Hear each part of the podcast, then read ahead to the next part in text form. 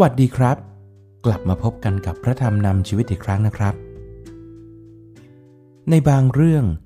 บางคนอาจจะมองว่าสิ่งที่เราทำหรือเราอาจจะมองว่าสิ่งที่เขาทำนั้น เป็นเรื่องน่างมงาย ไม่มีเหตุผลที่น่าจะทำที่น่าจะเชื่อมั่นหรือยึดถือเลย พี่น้องครับ ยิ่งเรื่องไม้กางเขนนะครับ บางครั้งมันเป็นตรรกกะที่ดูไม่มีเหตุผลเอาเลยนะครับ ว่าแค่เชื่อในผู้ชายคนหนึ่ง ที่เกิดมาแบบไม่ธรรมดา เมื่อเชื่อแล้วจะถูกยกบาปผิดบาปกรรมที่ทำมา แต่ในความเชื่อของพวกเรานะครับ พระเยซูไม่ได้เป็นเพียงแค่ผู้ชายธรรมดา พระเยซูเป็นพระบุตรของพระเจ้า ที่ตายแล้วฟื้นขึ้นจากความตาย และตอนนี้นะครับ พระเยซูคริสต์ทรงพระชนอยู่ข้างๆ พระบิดาครับ ในพระธรรมหนึ่งโครินธ์บทที่1ข้อ18 เพราะว่าทุกคนที่กำลังจะพินาศ ก็เห็นว่าเรื่องกังเขนเป็นเรื่องโง่ แต่เราที่กำลังจะรอดเห็นว่าเป็นฤทธานุภาพของพระเจ้า พี่น้องครับ ขอบพระคุณพระเจ้า ที่พระองค์เปิดตาของเราให้เห็นและเข้าใจในฤทธานุภาพของพระเจ้า เห็นความสุดยอดของพระองค์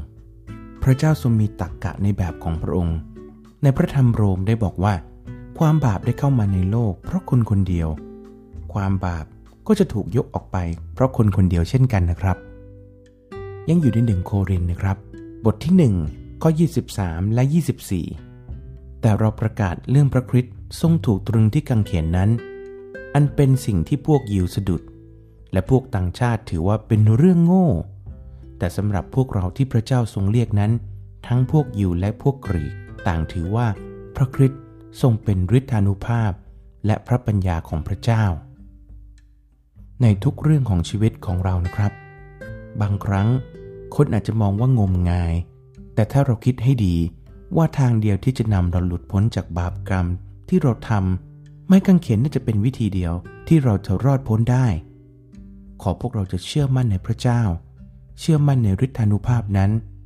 มั่นใจด้วยการยึดพระคำของพระเจ้าให้จริงจัง ด้วยจริงใจ ยอมรับในเงื่อนไขของพระเจ้าทุกประการ ถ้าเป็นอย่างนั้นนะครับ จงเชื่อ ในพระธรรมโรมบทที่ 8 ข้อ 28 เรารู้ว่าเหตุการณ์ทุกอย่างร่วมกันก่อผลดีแก่คนที่รักพระเจ้า คือแก่คนทั้งหลายที่พระองค์ทรงเรียกตามพระประสงค์ของพระองค์ พี่น้องครับ อาจจะมีบางเรื่องที่เรารู้สึกไม่ดี ในระยะเวลานั้นนะครับ อย่างหงุดหงิด อย่ากกังวลใจ แต่จงรู้ว่าสุดท้ายในตอนจบ ทุกอย่างในชีวิตของคนที่รักพระเจ้า ทุ่มเทให้กับพระเจ้าจริง ๆ โดยไม่มีอะไรแอบแฝง ยอมกับพระองค์ในทุกเรื่อง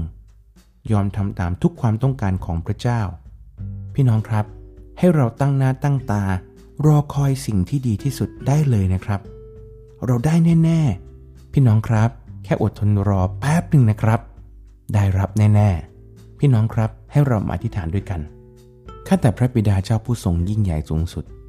เราขอบพระคุณพระองค์ในความเมตตาของพระองค์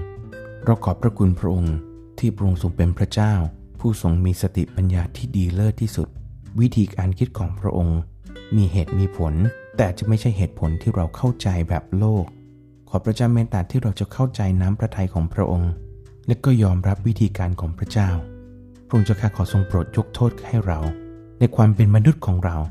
เราก็จะต่อต้านวิธีการของพระองค์เสมอแต่ขอบพระคุณพระองค์สำหรับไม้กางเขนที่เป็นวิธีการเดียว ที่จะทำให้เราได้รับการยกโทษจากพระองค์ เพราะพระเยซูคริสต์ทรงยอมเชื่อฟัง ขอพระเจ้าเมตตาที่เราจะเชื่อฟังพระองค์เรียนแบบพระเยซูคริสต์ขอพระเจ้าเมตตาเราด้วย เพราะมีอีกหลายสิ่ง ที่เราพยายามจะฝ่าฝืนความต้องการของพระเจ้า แต่ขอพระเจ้าเมตตาที่เราจะเชื่อฟังพระองค์ และเราจะรู้ว่า ในคนที่รักพระองค์ด้วยการเชื่อฟังพระองค์ทุกประการ ทุกสิ่งที่เกิดขึ้นในชีวิตของเขา สุดท้ายจะเป็นสิ่งที่ดีที่สุด อบพระเจ้าเมตตาที่เราจะมีชีวิตอยู่ เพื่อจะตอบสนองความต้องการของพระเจ้า เพื่อเราจะเชื่อฟังพระองค์ในทุกๆทาง เราขอบพระคุณพระองค์ขอให้กำลังเรา ขอให้พระวิญญาณของพระองค์จะนำเรา และให้กำลังเราที่เราจะมีชีวิตเหมือนพระเยซู เราขอบพระคุณพระองค์และที่ฐานทูลขอพระองค์ ในพระนามพระเยซูคริสต์เจ้า อาเมน พี่น้องครับ วันนี้ผมขอลาไปก่อนนะครับ กับพระธรรมนำชีวิต โดยผมพุทธพงศ์สันเสริญครับ